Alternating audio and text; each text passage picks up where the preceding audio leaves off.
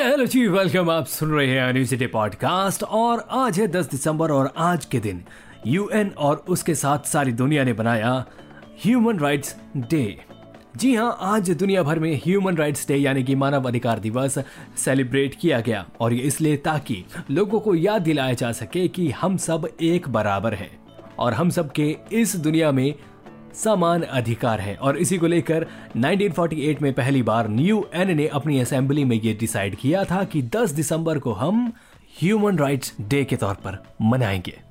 और उस वक्त पर यूएन ने ह्यूमन राइट्स डे सेलिब्रेट करने का इसलिए भी डिसाइड किया था क्योंकि आपको पता ही होगा वर्ल्ड वॉर टू के बारे में और किस तरह से जंगें हुई थी और कैसे लोग एक दूसरे के ऊपर हावी होने की कोशिश कर रहे थे। तो वहीं पर बस थोड़ा सा पीसफुल माहौल बनाने के लिए यूएन ने सोचा कि 10 दिसंबर को ह्यूमन राइट्स डे को डेडिकेट कर दिया जाए, ताकि लोगों को इस बात का एहसास दिलाया जा सके और इस बात को याद दिलाया जा सके कि हम जो इंसान हैं, वो सब एक बराबर हैं। फिर फ़र्क नहीं पड़ता कि आप कौन सी भाषा बोलते हैं, क्या खाते हैं, क्या पहनते हैं, कहाँ उठते हैं, कहाँ बैठते हैं, किस ईश्वर को मानते हैं, किस तरह से पूजा करते हैं, आपका रंग क्या है, आपकी जाति क्या है, आपके अपने पॉलिटिकल ओपिनियन क्या है, आप एग्री करते हो, नहीं करते हो। अब चाहे आप वेज खाते हो या नॉन वेज खाते हो, या ना ही खाते हो, अब चाहे आपको हरा रंग पहनना पसंद हो या फिर पीला, कोई फ़र्क नहीं पड़ता भाई साहब।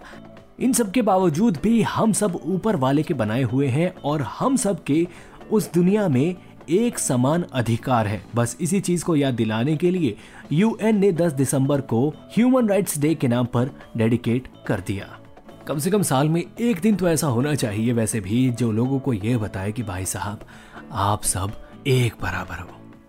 तो जी, इन सब चीज़ों को ध्यान में रखते हुए इस साल भी ह्यूमन राइट्स डे जो है सेलिब्रेट किया गया और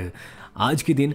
इस साल की जो यूएन की थीम थी वो थी इक्वालिटी और कोविड के बाद ये थीम बहुत ज़्यादा इंपॉर्टेंट भी है और इस साल का ह्यूमन राइट दिवस भी बहुत ज़्यादा इंपॉर्टेंट है क्योंकि जैसा आपको पता है कोविड के बाद लोगों के बीच में थोड़ी सी गैप आ गए हैं, लोग अमीर से गरीब हो गए हैं और लोगों को इक्वल चांस भी नहीं मिल रहा है। तो ऐसी पैंडमिक जैसी सिचुएशन में विश्व भर को ये याद दिलाने की कोशिश की गई है कि भाई साहब, हम सब बराबर हैं और हम सबको इक्वल ट्रीटमेंट मिलना चाहिए। और जैसा कि गांधी जी ने कहा है कि जो इस वक्त कतार के सबसे आखिर में खड़ा है,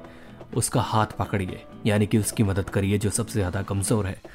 और इसी नोट पे। ये था आज का न्यूज़ एटी पॉडकास्ट उम्मीद करता हूँ कि आपको पसंद आया होगा। ऐसी ही मज़ेदार खबरों के साथ बने रहने के लिए सुनते रहिएगा News a Day and yes please do like share and subscribe to a News a Day